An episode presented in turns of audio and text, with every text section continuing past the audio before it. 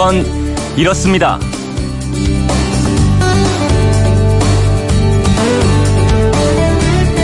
안녕하십니까 오승훈입니다. 단군왕검이 최초의 민족국가 고조선을 건국한 걸 기념하기 위한 개천절 하늘이 열린 날이라는 뜻이죠. 1919년부터 임시정부가 음력 10월 3일을 기념하기 시작했고 1949년부터는 양력 10월 3일을 국경일로 지켜왔는데요. 단군 왕검과 관련이 있는 장소 혹시 떠오르는 곳 있으신가요?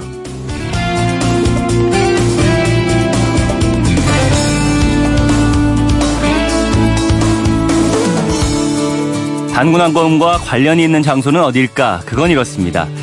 단군이 하늘의 제사를 지내기 위해서 만든 재단, 참성단이라고 하십니까?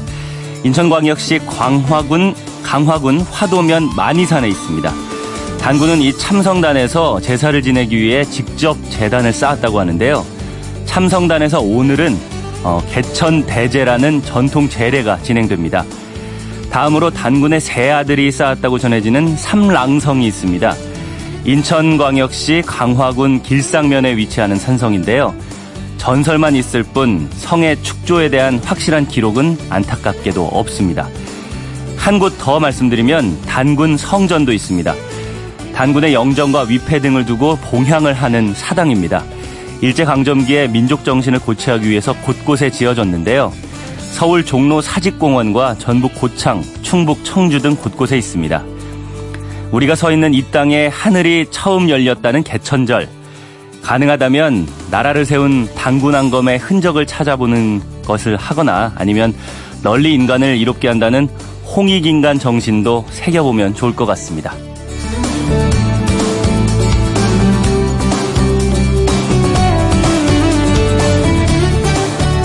10월 3일 개천절 아침에 찾아뵙는 그건 이렇습니다. 오승훈입니다. 일주일의 딱 중간 수요일이 쉬는 날이 됐죠. 어, 지난주 추석에 이어서 또다시 쉬면서 여유를 갖는 분도 계실 테고요. 평일처럼 이미 일을 하시거나 일터로 향하는 분들도 아마 계실 텐데요. 어, 오늘 같은 공휴일에는 우리 청취자분들은 주로 무엇을 하시는지 궁금합니다. 그래서 오늘도 여러분의 문자를 좀 받아보려고 하는데요. 지금 이 시간 또는 오늘 하루 아니면 남아있는 이번 주에 여러분은 어떤 계획을 갖고 계시거나 어떤 일상을 하시는지 문자로 보내주시면 방송 중에 소개하고 나누는 시간 가져보겠습니다. 문자는 MBC 미니 아니면 휴대폰 번호 샵 8001로 보내주시면 되는데요. 미니는 공짜지만 휴대폰은 짧은 건 50원, 긴 건 100원의 이용료가 있다는 거 참고하시기 바랍니다. 그러면 오늘도 여러분의 많은 참여 기다리면서 스포츠 소식부터 들어보겠습니다. 김태범 스포츠캐스터입니다. 안녕하세요. 안녕하세요. 김태범입니다. 네. 오늘은 야구랑 축구 소식을 함께 준비하셨다고 들었는데요. 예. 예. KBO 리그 소식부터 들어볼까요? 네. KBO 리그는 어제부터 정규리그 잔여 경기 일정에 들어갔습니다. 개막 이후로 그동안 비나 미세먼지 뭐 이런 것들로 인해서 취소됐던 경기가 재편성돼서 네. 오는 13일까지 진행되는데요. 네. 어제는 총 3경기가 치러졌습니다. 먼저 광주에서는 연장 11회까지 가는 승부 끝에 NC가 6대 5로 기아에 승리하고 KT를 제치고 9위로 한 단계 올라섰습니다. 네. 기아는 9회 말에 김선빈 선수의 동점 홈런으로 경기를 연장으로 끌고는 갔는데 음. 10회 말에 노아웃 만루 기회에서 점수를 내지 못하고 음. 결국 11회 초에 NC에게 결승점을 내주고 말았어요. 네. 어제 5위 기아가 패한 가운데 문학에서는 롯데가 9회 초에 동점을 만든 뒤에 10회 초에 채태인 선수의 결승 홈런이 터지면서 SK의 8대 6으로 역전승을 거뒀습니다. 이렇게 되면서 7위 롯데가 5위 기아의 두 게임 반차까지 추격했는데요. 네. 앞으로 기아와 롯데의 맞대결이 4경기나 남아 있어요. 롯데로서는 남은 경기도 가장 많고 충분히 희망을 이어갈 수 있는 상황이고요. 네. 또 잠실에서는 LG가 KT를 상대로 1대 6으로 뒤지던 경기를 10대 6으로 뒤집고 승리하면서 오, 최근 예. 3연패를 끊었습니다. 그렇군요. 메이저리그는 오늘부터 포스트 시즌 일정에 들어가죠? 예, 메이저리그는 한국 시각으로 오늘 오전 9시에 예정돼 있는 콜로라도 대 시카고 컵스의 내셔널리그 와일드카드 결정전을 시작으로 포스트 시즌에 돌입합니다. 네. 메이저리그 포스트 시즌의 진행 방식에 대해서 잠시 설명을 드릴까요? 네. 오늘과 내일에 걸쳐서 내셔널리그와 아메리칸 리그 각각 단판 승부로 와일드카드 결정전을 치르고요. 음. 이어서 이번 주 금요일부터는 5전 3선승제로 디비전 시리즈, 오는 13일부터 7전 4선승제 리그 챔피언십 시리즈. 마지막으로 오는 10월 24일부터 11월 1일까지 역시 7전 4선승제의 월드 시리즈 순으로 진행하게 됩니다. 네. 앞으로 약 한 달간 정말 수많은 명승부가 예고되고 있는데 음. 당장 잠시 후에 시작되는 콜로라도와 시카고 컵스의 대결부터 기대가 돼요. 두 팀이 올 시즌 정규리그에서 3승 3패로 똑같이 맞서고 있는 상황이고요. 네. 특히 콜로라도의 오승환 선수가 메이저리그 진출 3년 만에 첫 포스트 시즌 출전을 앞두고 있습니다. 음. 또 오승환 선수는 한국인 최초로 한국, 네. 일본, 미국까지 이렇게 세 개의 나라에서 포스트 시즌을 모두 경험한 선수가 되기도 어, 했는데요. 어, 그렇네요. 예, 여기에다가 LA 다저스의 류현진 선수가 디비전 시리즈에서 선발 등판이 유력하기 때문에 네. 국내 팬분들로서도 이번 메이저리그 가을 야구는 더 흥미진진하게 보실 수 있지 않을까 싶네요. 네, 그렇겠습니다. 그 마지막으로 우에파 챔피언스리그 경기가 오늘 새벽에 있었는데 경기 결과 어떻게 됐나요? 한국 시각으로 오늘과 내일 새벽에 우에파 챔피언스리그 조별리그 각 팀별 두 번째 경기가 진행되는데요. 네. 오늘은 EFGH조의 경기가 치러졌습니다. 주요 경기 안내를 좀 해드리면 네. 호펜하임과 맨체스터 시티의 대결에서는 맨체스터 시티가 2대 1로 승리했습니다. 전반 1분 만에 선제골을 내줬지만 7분 만에 아구에로의 동점골, 후반 42분에 다비드 실바의 역전 결승골이 터지면서 맨체스터 시티가 승리를 거뒀습니다. 네.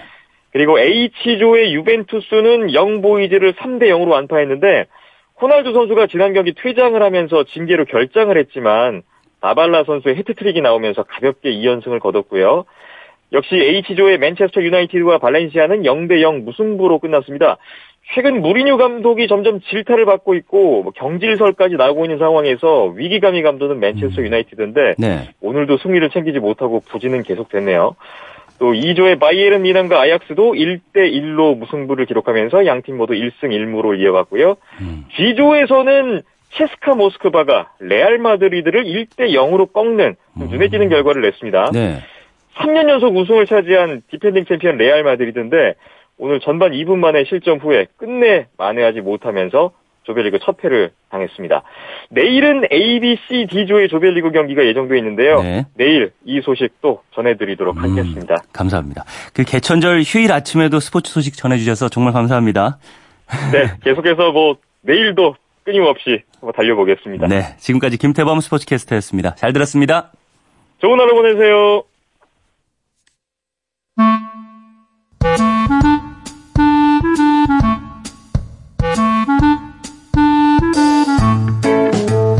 꽉 채워줄 생활 정보를 알려드립니다. 오늘을 채우는 여자 배아량 리포터 나와 있습니다. 안녕하세요. 네, 안녕하세요. 네, 오늘은 어떤 생활 정보 알려주시나요? 요즘 옷장 열면 앞에서 한참을 서 있어요. 음. 아침 저녁으로는 공기가 많이 차가운데 한낮 날씨 생각하면 또 두껍게 입지만 못하겠더라고요. 맞아요. 그래서 사실 지금 제 옷장은 여름 옷이랑 가을 옷이 뒤죽박죽 섞여 있는 어, 상태예요. 제 옷장도 그런 것 같습니다. 볼 때마다 언제 정리 한번 하긴 해야 하는데 생각만 하고 있는데요. 네. 근데 꼭 저만 아, 그런 건 아닐 거예요. 예, 당장 옆에 있는 저도 그렇고요.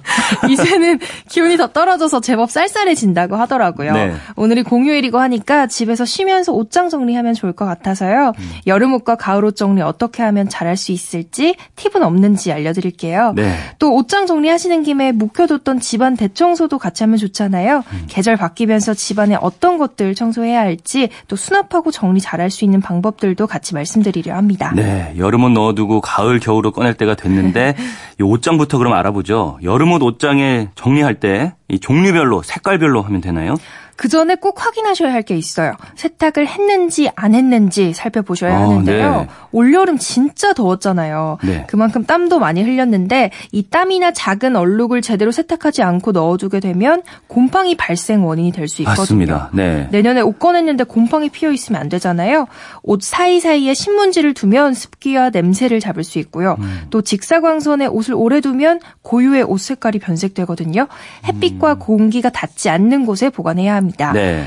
보관할 때 옷을 촘촘하게 접기보다는 상의는 가로 세로로 한 번씩, 하의는 세로로 한 번 접어서 쓱 말아주세요. 그럼 음. 다음번에 꺼냈을 때 보기 싫은 진한 주름선이 덜하거든요. 아, 그렇군요. 이런 방법이 있었네요. 네. 신발이랑 뭐 수영복 같은 여름용품 이런 건 어떻게 보관해야 돼요? 샌들 소재가 되게 다양하죠. 가죽이나 코르크 소재의 샌들은 햇볕에 약해요. 음, 네. 그렇기 때문에 반드시 직사광선 피해서 보관해 주셔야 하는데요. 네. 이때 신문지나 습자지 아니면 안 입는 옷을 말아서 신발에 넣어 주세요. 틀을 만들어서 보관해 주시면 내년에 그 모양 그대로 신으실 음, 수 있고요. 네. 또 무좀균 번식을 막기 위해서 소주와 레몬즙 섞은 걸 솜에 적셔서 한번 닦아 주세요. 그러면 세균 번식을 막을 수 있거든요. 네. 아니면 비닐에 잘 싸서 냉동실에 넣어두는 것도 신발에 있는 박테리아균을 줄일 수 있는 방법 중 음. 하나입니다. 네. 수영복은 수명이 보통 2년 정도인데요. 오. 염소나 염분을 잘 빼줘야 변색되거나 원단이 상하는 걸 막을 수 있어요. 찬물에 식초를 풀어서 30분 정도 담가놨다가 손으로, 손으로 조물조물 해주시고요. 그늘에 자연 건조 시켜주세요. 네. 가을 옷은 말이죠. 그 니트, 뭐 가디건류 이런 거 많잖아요. 네. 이런 거는 옷걸이에 걸면은 막 목 늘어나고 어깨 튀어나오고 이런 경우 있는데 이거 어떻게 보관해야 되는 거예요? 말씀하신 것처럼 니트 어떻게 걸어두냐에 따라서 주름지고 특히 어깨 부분이 축 처지면서 안 예쁘잖아요. 네. 접어서 보관하는 게 좋은데요. 마찬가지로 니트도 습기에 약하기 때문에 잘못 보관했다가는 곰팡이나 세균에 노출될 수 있어요. 음. 종이 한 장이면 해결할 수 있는데요. 네. 니트와 니트 사이에 종이를 끼워 주세요. 음. 그러면 그 종이 종이가 습기를 머금으면서 보송하게 유지해주고요. 아. 또 마찰 때문에 생기는 보풀도 줄일 수 있습니다. 네. 사실 보풀만 없어도 새 니트처럼 입을 수 있잖아요. 맞아요. 이건 팁인데요. 음. 세탁하실 때 마지막 헹군물에 레몬즙이나 식초를 한두 방울 살짝 떨어뜨리면 오. 아. 보풀은 물론이고요. 정전기도 예방할 수 오, 있습니다. 좋네요. 그리고 보통 외투들은 옷걸이에 걸어두시잖아요. 정리 수납 전문 김양미 강사님께 여쭤봤더니 네. 옷걸이에 걸어두실 때는 옷장 빡빡하게 하지 마시고요. 옷을 밀었을 때 조금 낙낙한 정도인 80%만큼만 보관하시는 게 좋다고 음, 합니다. 왜 그렇죠? 패딩 같이 두꺼운 옷들 압축되면 다시 원래 상태로 돌아오기가 힘들거든요. 아, 그래서 그렇군요.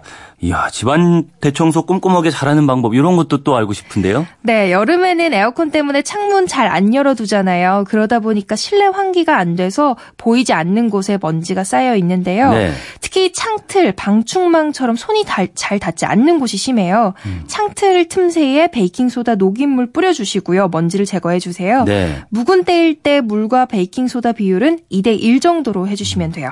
그리고 나서 물티슈로 쓱 닦아주시면 쉽게 청소할 수 있고요. 네. 방충망은 위에 신문지를 고정해서 붙여준 다음에 분무기로 물을 뿌려주세요. 신문지가 물에 충분히 적셔지면 한 30분 정도 기다렸다가 떼면 되는데요. 신문지가 흡수를 잘 하다 보니까 먼지도 잘 제거되는 거예요. 음. 이때 물은 좀 미지근해야 효과가 더 좋습니다. 네.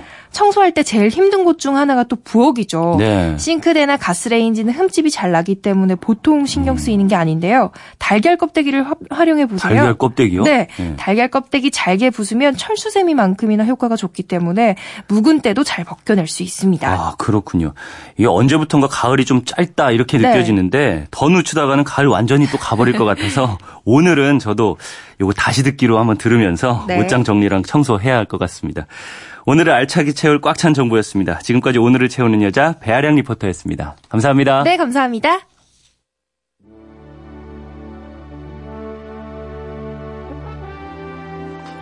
네, 국경일인 개천절 아침 오늘 하루 계획이나 일상을 보내주시면 소개하고 나누는 시간 가져보겠다는 말씀 드렸는데요. 5801님이요. 여기는 노량진 수산시장입니다. 저희는 주중 휴무 상관없이 근무하고 있습니다. 저희처럼 휴무에도 일하시는 모든 분들 오늘도 화이팅 하세요 하셨네요. 맞습니다. 이렇게 휴일에도 근무하는 분들 많이 계실 텐데요. 모두 힘내시기 바랍니다. 어, 지금 소개해드린 이런 내용처럼 편하게 문자 보내주시면 됩니다. 문자는 MBC 미니 아니면 휴대폰 번호 샵 8001로 보내주시면 되는데요. 다만 미니로 보내주시는 건 공짜지만 휴대폰 문자는 짧은 건 50원, 긴 건 100원의 이용료가 있다는 점 참고하시기 바랍니다. 김원준의 쇼 나오고 있죠? 계속 들으시죠. 화려한 인생은 일막의 쇼와 같다고 커튼이 내려진 텅빈 무대 뒤편에 오늘도 또 하루를 사는 내가 있는 거야. 95.9 MBC 라디오. 왜라는 말을 다른 나라 사람들은 어떻게 소리낼까요? Why? なんで 세상의 모든 왜라는 궁금증에 대한 대답을 들려드립니다. 궁금증에 대한 가장 친절한 설명서. 그건 이렇습니다.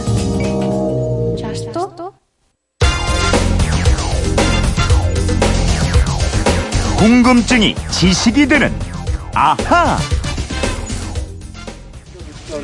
구름 한 점 없는 하늘이었습니다. 백두산은 안개를 걷고 푸른 하늘을 품은 천지를 허락했습니다. 나는 중국으로 가지 않겠다. 반드시 우리, 우리 땅으로 북송하겠다. 그렇게 이제 다짐을 했었는데 한반도 땅 제일 높은 곳에서 손을 맞잡은 두 정상. 해발 2,750m, 천지가 내려다 보이는 장군봉에서 김정은 위원장은 한반도의 새 역사를 다짐했습니다. 부산이 천지물이 마르지 않듯이 이 천지물에다 붓을 담가서 앞으로 동남의 관계의 그 새로운 역사를 우리가 계속 써나가야 된다. 예. 네, 벌써 2주 전인 일이네요. 그 남북한 정상이 평양회담에 이어서 백두산을 찾았을 때 뉴스 잠깐 들으셨는데요. 휴대폰 뒷번호 1394 쓰시는 분이 이런 문자를 보내주셨어요. 백두산을 흔히 우리 민족의 영산이라고 하는데요. 왜 영산이라고 하죠? 그리고 백두산 천지물은 마실 수 있는지 궁금합니다. 하셨어요. 궁금증 해결사 MBC 이영은 아나운서 풀어보겠습니다. 안녕하세요. 안녕하세요. 네, 이영은 씨도 백두산 올라가 보고 싶죠? 올라가 어, 봤어요, 혹시? 어, 저는 못 가봤고요. 어. 대신에 저희 아빠랑 동생이 이제 장백산으로 올라갔는데, 어. 그때 1m 앞도 못 봤다고 했거든요, 천지를. 어. 근데 정말 부럽더라고요, 뉴스를 보면서. 아, 장백산으로 올라갔다는 말은 중국을 통해서 올라갔다는, 네. 아, 이런 시적인 표현을 하네요. 오늘이 아무튼 10월 3일 개천절이에요. 네. 이 백두산 가보고 싶은 분들 참 많으실 텐데, 개천절도 백두산이랑 관련이 있죠. 네, 있습니다. 개천절의 주인공 단군 왕검 신화는요. 우리 민족 신화이자 건국 신화라고 할 수 있는데요. 네. 삼국유사에 이런 기록이 있습니다.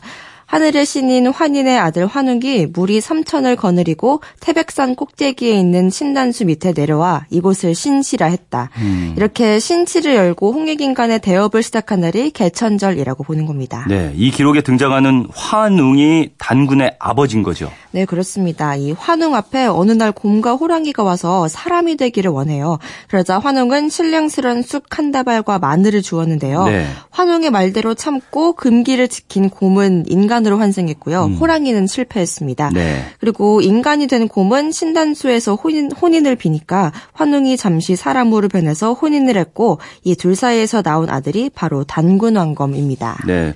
예, 좀 전에 그 삼국유사 기록을 얘기해 주면서 백두산이 아니라 태백산이라고 했어요. 네, 백두산을 부르는 이름은 여러 가지였습니다. 음. 삼국유사에서는 백두산을 태백산이라 불렀는데요. 고려사의 광종 10년 조에는 압록강 밖의 여진족을 쫓아내서 백두산 바깥쪽에서 살게 하였다라는 기록이 나옵니다. 네. 이 백두산이라는 이름은 이 문헌에 처음으로 나타나고요. 이후에 계속 불리게 됩니다. 네. 또 중국에서는 아까 이영은 아나운서가 얘기한 것처럼 장백산이라고 부르잖아요. 네네. 중국어로는 창바이산 이렇게 발음하던데 이렇게 부르기도 하고요. 네. 백두산 이름이 참 많아요. 네. 불암산부터 시작해서 단단대령, 개마대산, 도태산, 태백산, 백산, 장백산, 백두산 등으로 불려 왔는데요. 네. 모든 이름의 공통점은 흰백, 희다는 뜻을 갖고 있다는 겁니다. 어. 왜 그 흰, 희다는 뜻을 갖고 있는 거죠? 백두산 꼭대기가 혹시 눈으로 덮여 있어서 그런 건가요? 네, 그래서일 거라고 보고 있어요. 음. 백두산 정상은 거의 사계절 동안 백설로 덮여 있고요. 네. 정상 부근의 바위도 백색의 부석으로 이루어져 있습니다. 음. 그래서 눈이 녹더라도 멀리서는 거의 하얗게 보이기 때문에 그 이름이 생겼을 것으로 추측하고 있습니다. 그렇군요. 그런데 백두산을 왜 영산이라고 하는 거죠? 어, 영산은 신령스러운 산이라는 뜻인데요. 음. 좀 전에 말씀드린 대로 단군 왕검과 환웅이 등장하는 단군 신화의 주모대가 바로 백두산이었기 때문입니다. 네. 즉 우리 민족이 시작되고 나라를 연 개국의 터전이었고요. 음. 또 지금은 화산 활동을 쉬고 있는 효화산이지만 과거에 주기적으로 화산 활동을 하던 시기엔 오. 어. 시뻘겋게 불타면서 용암이 흐르던 산입니다. 그러면은 뭐 누구라도 쉽게 범접하기가 어려웠겠군요. 네, 그리고 고구려의 시도, 시조인 동명상왕 아래서 태어났다는 그 주몽 신화의 배경이 되는 곳도 이 백두산이고요. 네. 고래를 건국한 왕건 지난번에 증조부도 백두산에서부터 산천을 두루 구경하다가 개성 송악산에 와서 터를 잡았다는 음. 기록이 고려사에 나옵니다. 네. 어, 그러니까 고구려에 이어서 고려도 민족의 영산인 백두산을 출발점으로 삼고 있다는 걸 보여주고 있습니다. 그렇군요.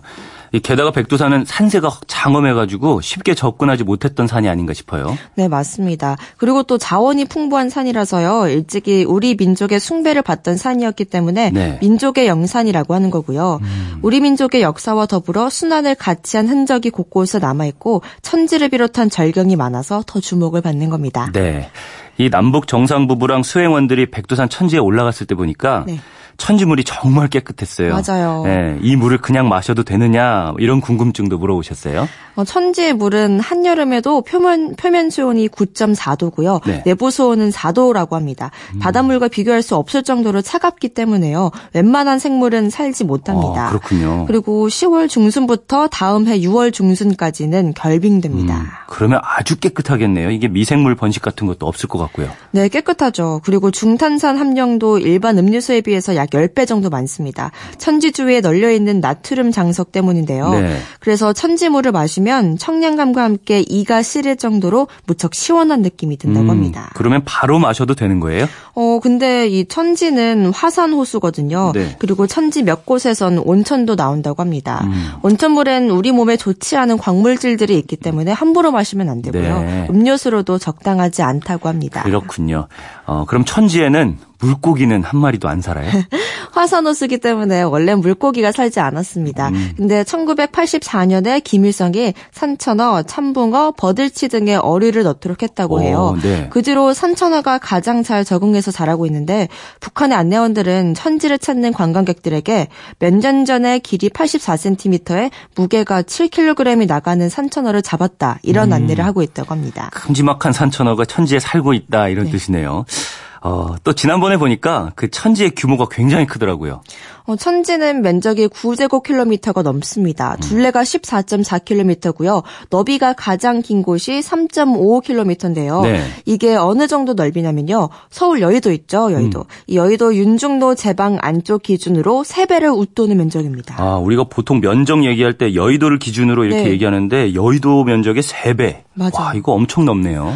네, 그리고요 또 이 천지의 가장 깊은 곳은 수심이 384m, 평균 수심이 213m나 됩니다. 네. 세계에서 가장 높다는 남아메리카 티티카카호의 최대 수심이요 304m 정도 돼서요. 음. 이거보다 더 깊어요. 네. 세계에서 가장 깊은 산산 호수입니다. 그렇게나 깊습니까? 그러면 천지에다가 담긴 물 요 물의 양도 엄청나겠네요. 네, 천지에 담긴 담수의 양은요, 또 약 20억 세제곱미터입니다. 음. 이렇게 말씀드리면 또 역시 감이 잘 안 오실 그렇죠. 테니까요. 다르게 설명을 드리면요, 대형 저수지 수십 개를 채울 수 있는 양이라고 오, 합니다. 대형 저수지 수십 개를. 네. 와, 대단하네요. 그러면 그 많은 천지의 물을 네. 어디에서 다 온 거예요, 이 물들은? 어, 우선 빗물, 즉 집수고에서 흘러드는 지표수가 있고요. 네. 지하에서 공급되는 지하수가 있는데요.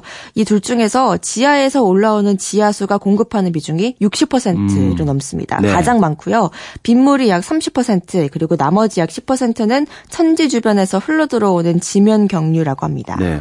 이렇게 천지에 모인 물은 또 어디론가 흘러가는 거 아닌가요? 네, 딱 한 곳으로 흘러가는데요. 옛날엔 동쪽으로 흘러가는 천지물이 두 두만강이 되고 서쪽으로 흘러가면 압록강을 이룬다고 음, 했거든요. 네. 근데 현재 밝혀진 천지의 출수구는 북쪽에 자리 잡고 있는 달문 하나뿐입니다. 달문이요? 네. 그럼 달문을 통과한 물은 어디로 가는 거예요? 달문을 지나면 하늘을 오르는 다리를 연상한다고 해서 승사하라는 이름의 천이 나오는데요. 이 승사하를 약 1km 내려오다가 90도 각도의 가파른 벼랑을 만납니다. 네. 벼랑을 만나면 그럼 폭포가 되는 거예요? 네, 맞아요. 낙차 68m의 장대한 폭포를 이루는데요. 이 폭포가 장백 폭포고요. 이 폭포를 내려온 물은 송화강 상류로 들어가게 됩니다. 음. 북쪽에 있는 폭포들은 겨울엔 거의 물이 어는데요. 이 장백 폭포는 겨울에도 얼지 않고 물이 계속 흘러서 멋 멋진 모습을 감상할 수 있는 폭포입니다. 음, 그렇군요.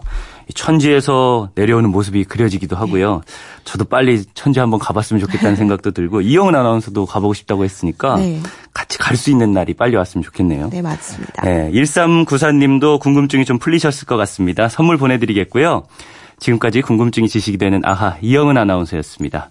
내일 또 봬요. 감사합니다.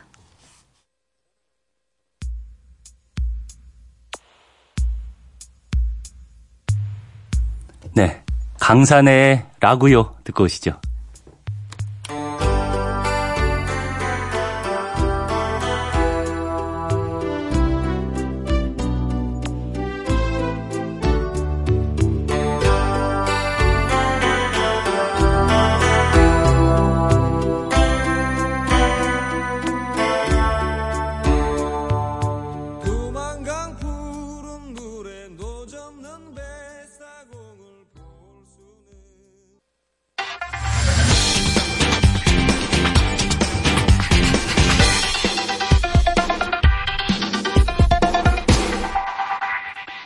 네. 오늘 하루 어떻게 보내실 계획이신지 문자 보내주세요 하고 부탁을 드렸었는데요. 몇 가지 소개해 드릴게요. 6990님은요, 어, 손주들과 대전 뿌리공원 갈까 합니다. 각 성씨에 내력 비가 세워져 있거든요. 아울러 개천절의 의미, 단기년도 계산법 등을 가르쳐 주고 싶어요 하셨습니다. 저도 대전 사람이라 여기 갔는데요. 제가 결혼하고 얼마 안 있어가지고 어머니랑 아내를 이렇게 데리고 갔었어요. 근데 서로 각자 자기 성씨 비석 찾아보고서 저희 어머니랑 아내의 성씨가 이렇게 같은 파에서 갈려 나왔다는 걸 그때 깨닫게 됐거든요. 그래서 두 분이 굉장히 가까워진 계기가 됐었어요. 가족끼리. 고부간의 갈등 이런 거 전혀 없이. 어, 이런 또 의미가 있는 곳에 가시는군요. 어, 6990님은 개천절 의미 단기년 계산법까지도 알려주신다고 하셨는데, 어, 우리 민족에 대해서 이렇게 손주들한테 얘기도 해주고 이런 식으로 대를 이어서 이야기가 이어져 나가는 거 아닌가 싶습니다. 잘 다녀오시고요. 어, 64, 6469님입니다. 안녕하십니까. 탱크로리 기사입니다. 9월에 하루도 못 쉬고 일했는데 이번 달도 휴무 없이 일해야 할 것 같습니다. 아이고. 일하는 것도 괜찮지만 아이들이 놀이동산 가자고 하는데 놀아주지 못해서 너무 미안하네요. 어, 영민, 지민, 채미나 아빠는 너희들을 너무 사랑한단다. 그리고 자주 놀아주지 못해서 미안하다. 이렇게 보내셨네요. 어, 오늘 이런 부모님들도 꽤 계실 것 같아요. 이분 전화로 연결해서 한번 만나보겠습니다. 안녕하세요. 예, 안녕하세요. 네. 어디 사시는 누구신지 먼저 소개를 해 주시죠. 아, 저는 충남 당진에 살고 있는 현정길이라고 합니다. 네. 지금은 그러면 이동 중이신 건가요? 예, 지금 이동 중에 지금 정차하고 있습니다. 네, 어, 깜빡이 소리도 나네요. 예, 예. 감사합니다. 이렇게 이동 중에 전화 연결해 주시느라고 어, 차 멈춰두고 계셨어요. 탱크로리 차, 이게, 어, 약간 생소한 느낌도 드는데, 이게 덩치는 클 것 같다는 생각이 들어요. 어, 예, 좀. 설명 좀 해주세요. 아, 25톤의 그, 저, 그, 큰, 이 탱크로, 그, 통 같은 게, 네. 예, 달려 있는 차거든요. 그, 흔히 이제 길 가시다 보면은, 음. 이제, 그, 주유소에 이제 기름 납품하는 차들 음. 보실 거예요, 아마. 큰 막 드럼통 예. 같이 생긴 예. 그런 통이 뒤에 달려 있는 그걸 말씀하시는 거죠? 예, 예, 아, 그렇더랑 똑같습니다. 이게 탱크로리라고 검색을 하면 바로 나오네요. 어, 예, 예. 덩치가 굉장히 예. 큰데, 여기에는 그럼 주로 뭘 싣고 운반을 하시는 거예요? 아, 저희는 이제 그 위험물, 저는 위험물을 싣고 다니는데요. 네. 예, 그 황산이라고 음. 좀 그렇군요. 위험 물질을 싣고 다니고 있습니다. 이게 이제 공장에서 뭐 재처리하고 뭐 이런 걸 가지고 다시 공장 쪽으로 납품하고 이런 식으로 운반을 하시는 거겠죠? 예, 예, 공장에서 이제 폐액을 수거해다가 네. 다시 재처리해서 이제 음. 납품하고 있- 그렇군요. 몇 년째 이걸 운전하고 계십니까? 어, 이 트럭 일은 한 제가 10년 넘게 했고요. 얼마 안 됐죠. 음. 이 10년. 탱크롤이 일은 한 2년 정도밖에 안 됐습니다. 아, 그렇군요. 그래도 10년 하셨으면 많이 하시는 건데, 예, 예. 9월에 하루도 안 쉬셨다. 그리고 10월에도 아마 못 쉴 것 같다. 이렇게 말씀을 하셨어요. 예, 예. 왜 이렇게 못 쉬시고 일을 하시게 되는 걸까요? 그 이유야 뭐 한 가지밖에 더 있겠습니까? 자- 가족들을 위해서죠. 예, 제가 너무 우문을 여쭤봐가지고.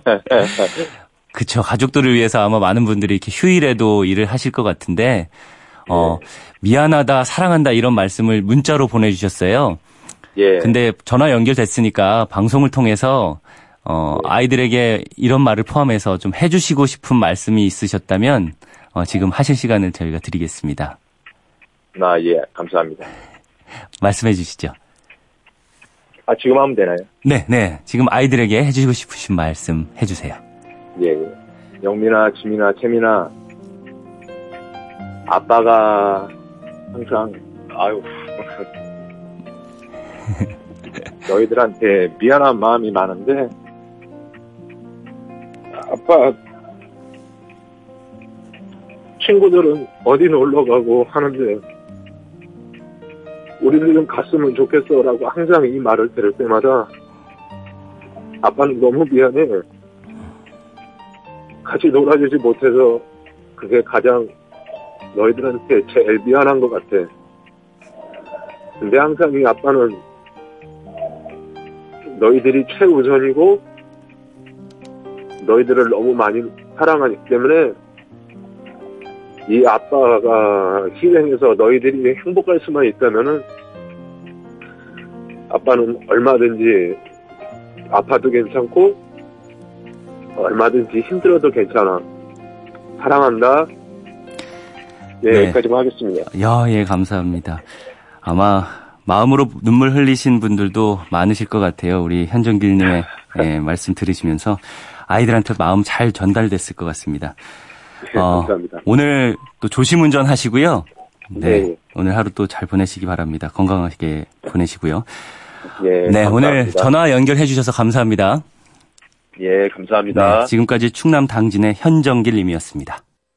네, 오늘 개천 전 날씨 어쩐지 궁금하네요. 기상청 연결하겠습니다. 이효은 리포터 전해주시죠.